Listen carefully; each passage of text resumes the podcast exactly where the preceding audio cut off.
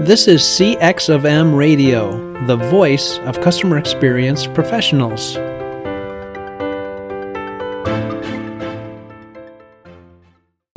Welcome to another episode of All Things Considered CX. I'm your host, Bob Azman, the founder of Innovative CX Solutions, a past chairperson of the CXPA, and a practitioner with many years of transforming global operations and designing better customer experiences. Together with our guests and listeners, we seek to discuss, challenge, and create new understanding about how to inspire better experiences in response to ever changing customer expectations. Hello, and welcome to another episode of the All Things Considered CX podcast. I'm your host, Bob Azman, and welcome back for another episode. I'm pleased to have as our guest today Ken Peterson from Question Pro. And so I'd love to have Ken uh, have you introduce yourself to our listeners. Ken, welcome to the podcast. Glad to have you here. Thank you, Bob. Uh, I'm Ken Peterson. I'm the president of customer experience at Question Pro um, survey software and lead uh, product development and marketing. Excellent. And we're uh, going to get into Question Pro a little bit later in the podcast um, and talk about some of the work that Ken and his team are doing. But first, Ken, our our listeners always enjoy hearing about my guest's career path in customer experience because perhaps unlike other professions, we we don't always kind of start out wanting to be in customer experience. Customer experience professionals sometimes just end up there or through a series of different happenings within our careers, uh, find our niche. And so I'm curious as to what your background is, what your career path and journey have been that got you to do what you're doing today. Oh, mine was a, a winding um, career path. Um. Most people find it hard to believe. And uh, for those that have known me for many years, even, I went to college, attended university to become a high school mathematics teacher. Um, actually have a um, teaching license and uh, thought that's where I was going to go because I was always enjoyed mathematics. Uh, ended up taking a job with a retailer um, doing backroom operations. I'll call it. You know, I was I was a spreadsheet king. I was doing labor forecasting, sales planning, inventory planning, things like that, and had these massive spreadsheets. Uh, was just commiserating with someone who had, you know, they had to add up like 64 different worksheets at a time. And mine were much more complex than that. So, um, it was a friend that pulled me in, said he had an operational problem in market research. They were trying to distribute reports at a larger scale than they had ever done. And he pulled me in to help solve that problem. I thought I was going to be in it for two years. Um, at that point, move across the country to Colorado and that two years turned into a 25 year career. Started with delivering the uh, delivering those reports, um, and then end up building one of the. I'll never say the first, but one of those first uh, websites that was delivering uh, customer satisfaction results to clients um, way back in 1998.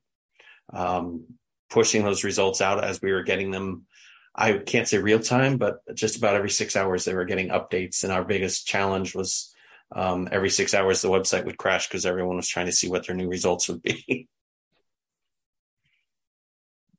uh, that's that's an amazing background, Ken, and I'm I'm smiling here because uh, my undergraduate degree is elementary education, and I went into retail. Coincidentally, uh, wow. didn't teach, and so um, I knew I when I met you, I liked you because we had similar backgrounds, Ken, um, uh, with the education, but uh, but uh, very interesting about how you just kind of end up in those things.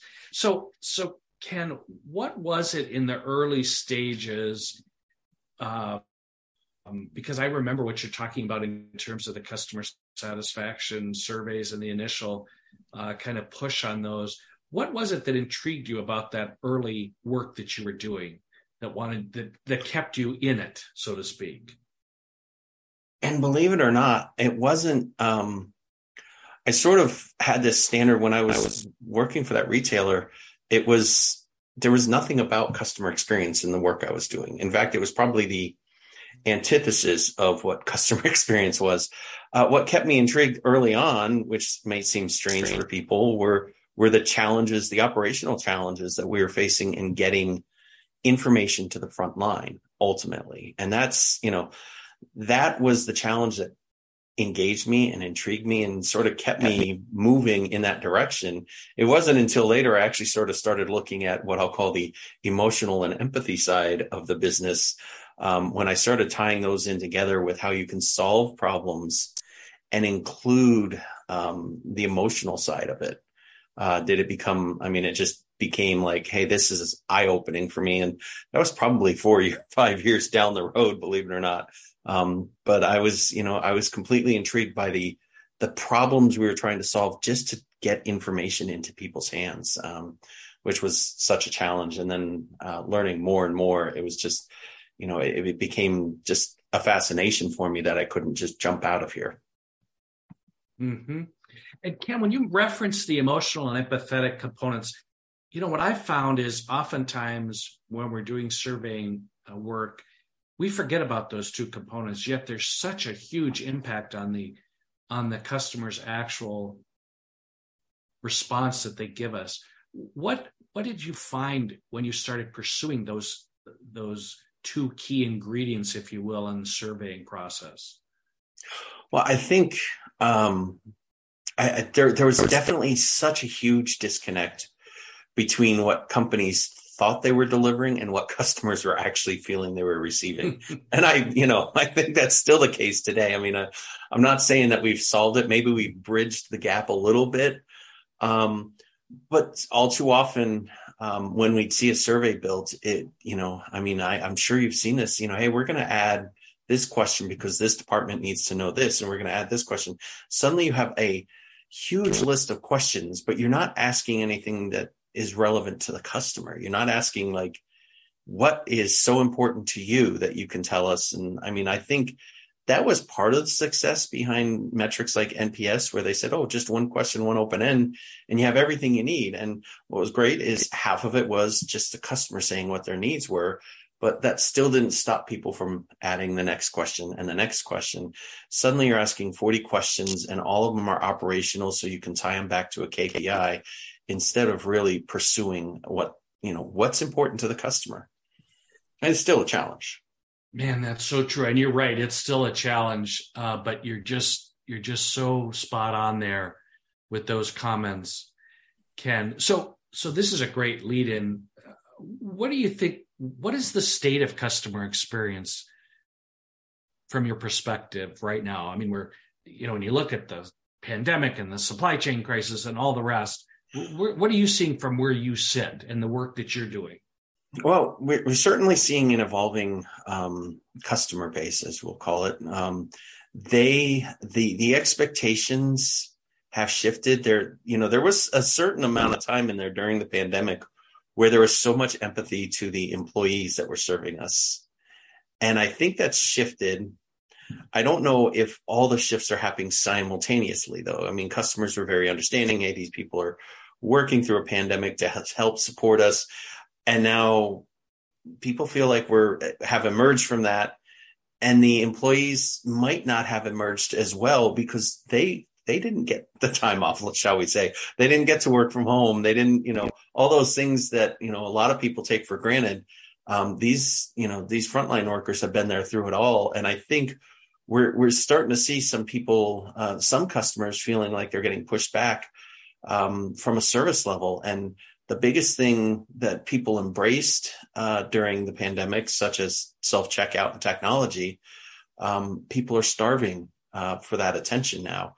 Um, a friend of mine, Jonathan Hawkins, talks about empathy at scale. How does how does a machine know that you have a problem? If you're at a self checkout, you know, and you pause for 30 seconds, is it because you need help, or is it just because you're trying to find what next to scan or you're just looking for the credit card in your wallet, whatever it is? But there, there's just so many things now that during the pandemic, because we tried to keep, you know, social distancing and all those things um, employed during our during our interactions with employees, it's now created a situation where employees haven't engaged with customers as much. Customers are being asked more and more to engage with the technology instead of employees, and there's a real disconnect there. Um, there there's people people are screaming that you know I want some attention now. I want I want service. I want to be able to talk to someone. Um, I can't do everything through ATM and self checkout. Well, Ken, that's a really fascinating observation and trend that you're seeing because I I will concur with you in what I've read and and my experiences. Early on in the pandemic there was a lot of empathy from customers. We were all going through this together right? And so you're trying to help me i'm trying to help you. And and you know we saw a shift uh, maybe eight, 12 months into the pandemic where people said, okay, you've had enough time to figure this out, you know, company A, whoever that is, is you know, and yet today we still see companies saying, you know, due to the pandemic, we can't give you very good service. I mean, they don't say it that way, but that's the implication. And so um, it's fascinating that customers are now coming back and saying, I do want the personal touch. And it is. Um, and it, and and in some ways companies have forgotten how to deliver that. Um, they think personal touch is uh, a marketing email that says oh here's coupons for the three things that you bought with us last month that you haven't bought recently uh, according to your loyalty card. Mm-hmm. um, that's not you know i mean that's some level of personalization but it's not that i'll call it the empathetic personalization that people are looking for and a lot of that can only be delivered uh, honestly by a human that's saying hey i understand your problem of what you're looking for. And and then you go into some of these i mean i, I was at a retailer i won't name them but big department store. It was amazing how difficult it was just to find an employee to check out. I had to locate what i was trying to purchase. Uh, it's hard to imagine. It's hard to find a belt nowadays. so um, there's such a small little um, rack of them that you know I, I I spent probably 20 minutes looking for where they're at.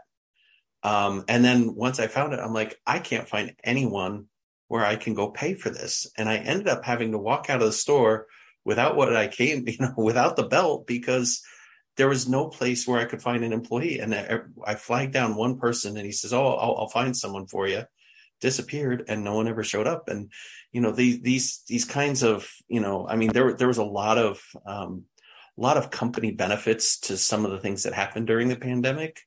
Um, there was a lot of things you know being able to go towards that self checkout saves a lot of money on labor things like that. Uh, but you know they definitely uh, they've missed the boat when it comes back to the fact that people now need these things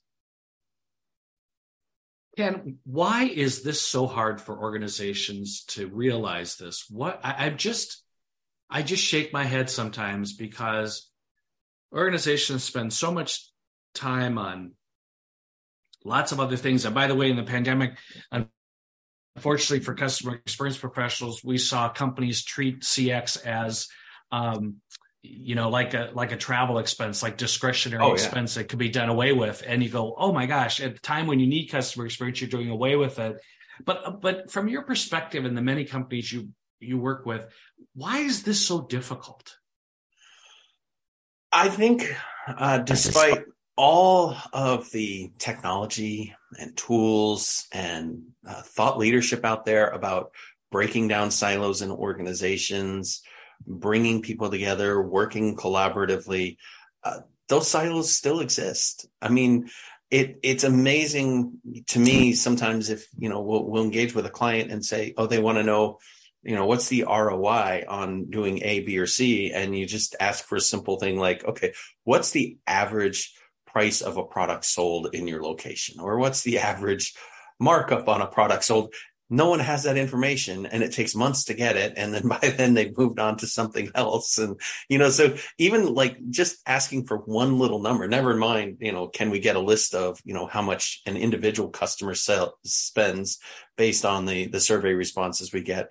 Eh, they just they they have these little uh, I'll call them fiefdoms where they just control, you know, hey, this is my data. I, you know, I control the CRM and you control CX. So you stay in CX and you, you control EX. So you stay within EX and they're not getting together. Um, and physically and metaphorically, they're not getting together and saying, let's talk about how we can solve a problem across the organization. Hmm. I, I would agree with you 100%. It just seems to be an ongoing challenge. So, Ken, before we uh, go much further, I'd love to learn a little bit more about Question Pro and some of the work you're doing, as you've alluded to some of the clients you're working with and your perspective on CX. So, tell us a little bit about uh, Question Pro. Yeah, uh, Question Pro actually started way back in 2005. And um, by full disclosure, I came across them uh, when I was working with one of my prior companies. They were one of our vendors. I actually managed um, all of our technology vendors um, and Question Pro was one of them. And um, they they were forward thinking at the time. They were looking at mobile. I mean, this is back in 2006, seven, and eight, where they were talking about mobile devices being you know king in terms of capturing information, collecting information, uh, conducting surveys. And um, fast forward many years, I I actually thought I was going to step away for a little bit and take some time off and um, Vivek called me and he said, Hey, uh, I want you to take the CX platform to the next level, which was exciting for me because, I mean, for years I've been sitting there biting my tongue at a very large organization going, gee, we really need to be innovative. We need to do something different because, you know, the world's passing not just, you know, the large full service companies, but it was also passing the technology companies by. Um, they were looking at things, you know, through their own, you know, how do we, sell this without any adding any cost to it. Um, so it was exciting to me for me to be able to bring in, you know, the ideas that uh, I've been thinking about for 15 years and say, let's make this happen. So we started building out um, a customer experience platform that was based on things like making the sur- surveys shorter. I, I always say my end goal is to get rid of surveys completely knowing that it will never happen. It's like that asymptotic line that, you know, it just, it approaches zero, but hey, we're never going to quite hit it. So, um, you know, it started, I mean, two and a half years ago when I started, the first thing I did is, uh, add this root cause, um, question to our NPS question. We call it NPS. And it's just giving that customer that quick, I can tell you which area was bothering me the most or which area satisfied me the most. And just that one additional click just provided so much more depth and detail to not just the NPS, but also the open end that they then provide to you later. So we were able then to take those root causes. We now apply them to the closed loop feedback. We now apply them to what we call outer loop, being able to aggregate those root causes, determine things that are going wrong on a systemic level and fix them. Uh, because one of the things that always blew my mind, I, it was a car rental agency. I used them every week for three years. About a year and a half into it, I had a problem one week. I got the survey, I filled out the survey. All I got was an automated email with a $25 coupon. Didn't get a call from anyone. You know, I guess they didn't see me, my business is important enough. For the next year and a half, I did that. I completed the survey. Didn't use the coupons to be fair. I just completed the survey, give them a poor rating and see if I get, would get any sort of response. It wasn't until I stopped traveling uh, to that location. About three months later, someone called me and said, gee, we noticed you haven't rented in a while. Well, that's a long time to go. a year and a half of complaints. And then finally someone go, well, you stop spending money. I mean, I, we got to fix this problem now. And, and so what I want to do with outer loop is prevent that. I mean, if you see a problem coming up over and over and over again, there's a solution to fix it and closed loop feedback that inner loop, uh, just responding to the complaint isn't good enough. You have to fix the problem. Otherwise, you're still going to get that complaint. And so, so we've sort of built the platform around that idea that these root causes are everywhere. Um, and then we're talking about um, delight and the delight areas that, you know, really can enhance an experience. And delight is an ongoing pursuit. I'll just say, I mean, everyone says, oh, well, top box, that's delight. Well, no, it's not. Um, to me, delight is that, that moment that you're surprised with, you know, and it's positive, not a negative surprise. Um, I, I, think, you know, I, I just had one, uh, last week where I was boarding the plane I sat down in my seat. The pilot came back and said, Hey, you're hitting your 2 million mile mark with us on this flight, which was depressing in some ways. but right. the, the, you know, it was nice that they came back and acknowledged it. And then they said he wanted me to go up in the cockpit so he could get a picture because they were going to post it at the headquarters. and I, he was able to take a picture of me too. And I, am like, this is cool. I mean, this is, it, it costs them nothing. Um, it, you know, they just let the pilot know the information. They enabled him to provide a better service to, you know, one of their top customers. And so that was a moment of delight. If I got in the cockpit every flight, that wouldn't be a moment of delight in the future. It was this time. So the light is constantly improving. And I think I think so many companies miss out on that opportunity to say, oh, well, we're, we're getting all tens. That doesn't mean you're wowing someone. You might be getting all tens because, hey, maybe you're delivering and you're delivering well on what you want, but eventually someone's going to come in and say, I can deliver this either better or faster, and you're going to lose customers as a result. So you constantly have to challenge yourself to delight your customers.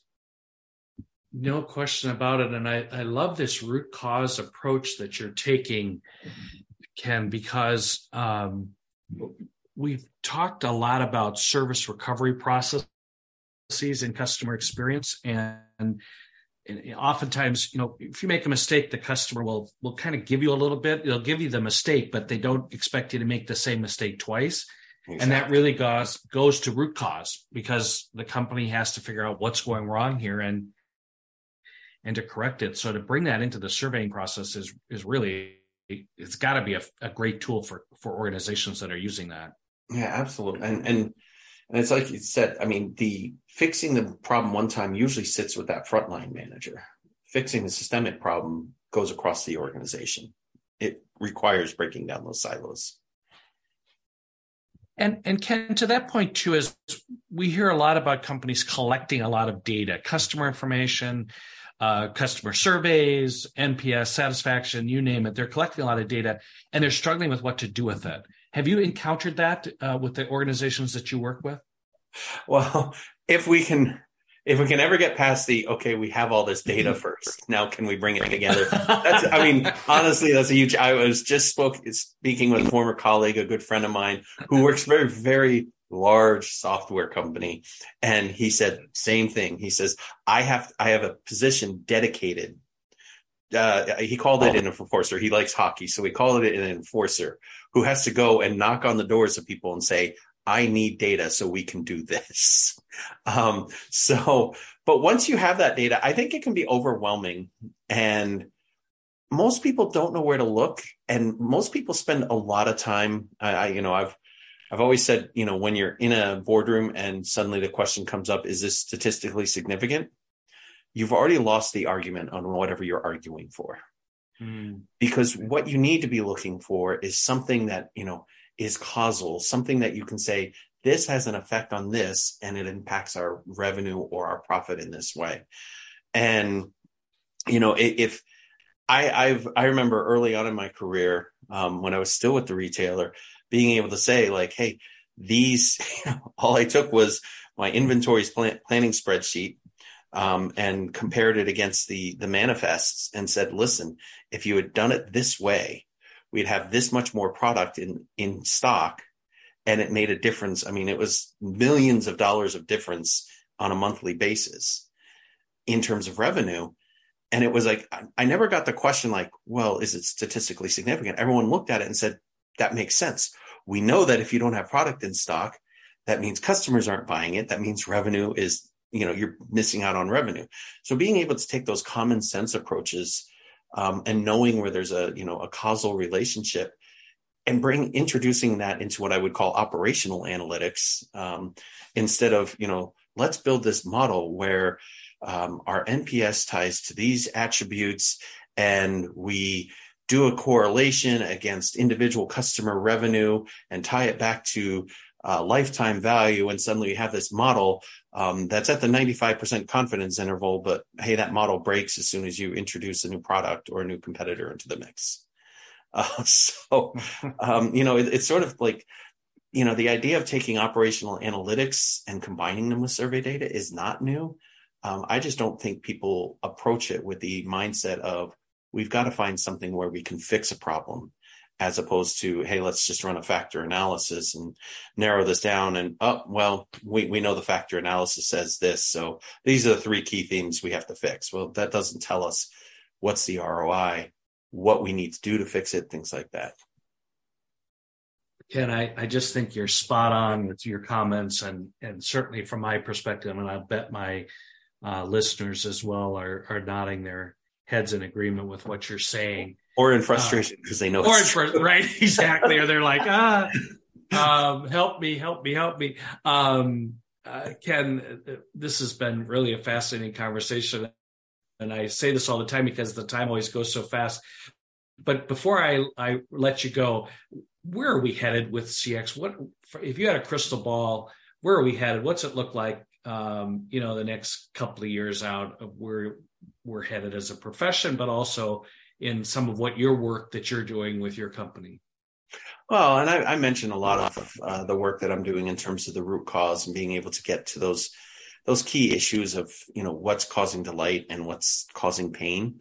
Um, so I think we'll see that evolve. I mean, we, we've we've seen a lot of things evolving, such as sentiment analysis, and um, you know, I, I, honestly, when I look at all the tools out there, they're all almost equivalent, and they all have about a fifty-five percent success rate, as I'll call it, um, which is like a little better than flipping a coin. So yes, sentiment analysis helps give you more information, uh, but what I, I think we're going to start seeing a lot more of these analytic AI analytic tools getting in there and uh, I say hopefully bringing in operational data as well as the survey data, the emotional data, uh, bring those together and say, hey, we're finding trends. And imagine the power of being able to have a machine give you 25 insights that you can then look at and go, you know, this one's worth investigating more. And I think we're going to see that more and more in customer experience. And I think it will, you know, my feeling is it will help that the, the service side of the customer experience because then we'll be able to say, here's places where we're missing the empathy. Here's places where customers feel a gap in their service levels. And it's not because, I mean, if you, if you look at some of the surveys that we have and you have 40 questions, if you were to analyze that in all the different ways with all the different cuts and all the different trends, imagine how many man hours that would take. But if you had a machine doing it, it can pop out and surface those insights pretty quickly and say, here's five things you need to focus on. And then we can take those five things, do a deeper analytics of it, and be able to say, this is how we can make a meaningful impact to clients. And I think, you know, there was a long trend of everyone pushing everything, you know, their CX programs and their marketing into automation platforms. And I think we're going to end up taking a step back going, sometimes you need human intervention. And I, I suspect that's where we'll be going in the near future. This has been excellent, Ken if our listeners want to learn more, um, want to connect with you or Question Pro, how's the best way for them to do that? Of course, uh, they can always find me on LinkedIn, um, or you can go to questionpro.com slash Ken and um, you can set up a meeting directly with me there. Just click on the Meet Now button and I'll get notified. Yeah, that's great. That's that's accessibility, right? Yes. And that's that's fantastic for our listeners to know that. And and I do hope they take advantage of it because I think it's a fascinating topic and and the work you're doing um, both as a CX professional and with Question Pro uh, sounds really intriguing to me. So thanks for joining us today, Ken. Yeah, thank you for the time, Bob. I appreciate it. Uh, this has been another episode of the All Things Considered CX podcast. I'm your host, Bob Azman. As always, if you've enjoyed this podcast, please share it with your listeners.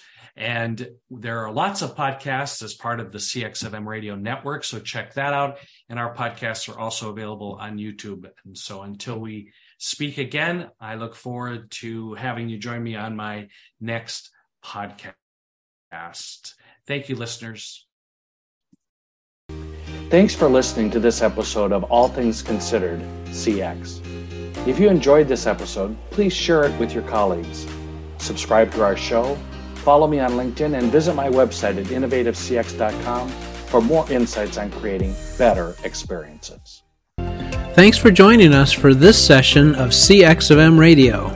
Be sure to rate, review, and subscribe to the show and visit cxofm.org for more resources.